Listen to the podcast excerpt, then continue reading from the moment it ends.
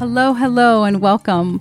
Welcome to the Gift to Shift podcast. I'm Aisa Hillebrand, your host, and I wanted to jump on here and really just share with you my reason why I'm starting this podcast. As I look forward to some really fantastic conversations, it was important to me to share with you the force behind the movement of this project. Some of my most significant, beautiful, and loving experiences in life were also the ones that caused the most internal pressure. Have you ever felt that way? It's like now looking back on it, I can see the process, but while I was in it, it was really uncomfortable. There was a rebirth of sorts in the choice to shift my perspective and grow into the person I was called to be.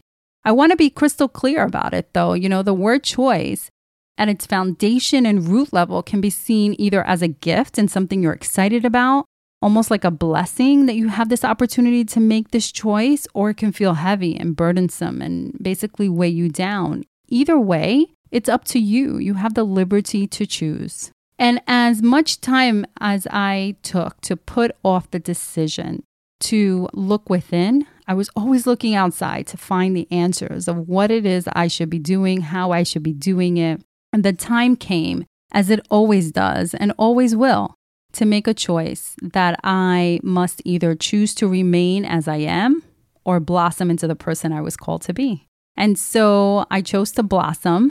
And oftentimes, that shift, that pivoting, that change of perspective is oftentimes uncomfortable. As I uncover my personal process of what it took for me to shift, there were two forces. Obviously, God is one, but there were two other forces that propelled me forward. The first one is my family, my husband, um, my children. And the most significant shift, undoubtedly, was when I had my twins. You know, by my own accord, I created this pressure cooker kind of mentality when it came to raising my children, particularly in the first three years, which obviously did not serve me. It was really about me doing stuff, making sure that they had everything, which is not a bad thing in itself, but there was no being in it. It was just doing. I was just doing things, checking off things of my to do list. And motherhood for me in general, um, those first three years was like a kick in the face. I mean, I laugh about it now, but it's so true. I just wasn't expecting all that emotional turmoil. It was like, what just happened? Where am I?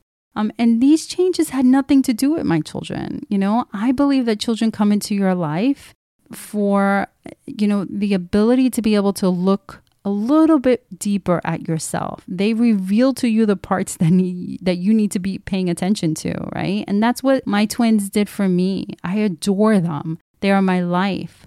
Little did I know that they came here to help me pivot and to shift. And all I needed to do was just release the pressure and step into that next phase in life. The other shift occurred with my goddaughter, Natalia. Natalia is an angel on this earth. Uh, despite all that she experienced, she was grounded in gratitude and she loved completely, wholeheartedly.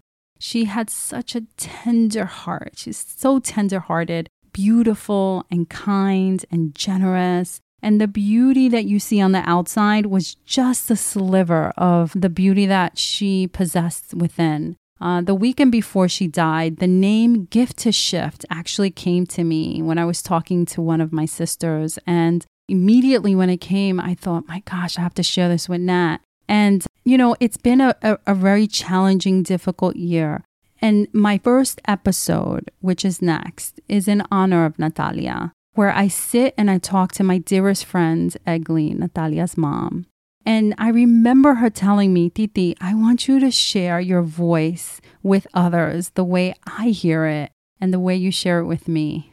So she was actually speaking of guided meditations that I would record for her. But that statement really resonated with me. You know, my prayer this past year has been show me how to gather the energy to journey with her and my sister Egli.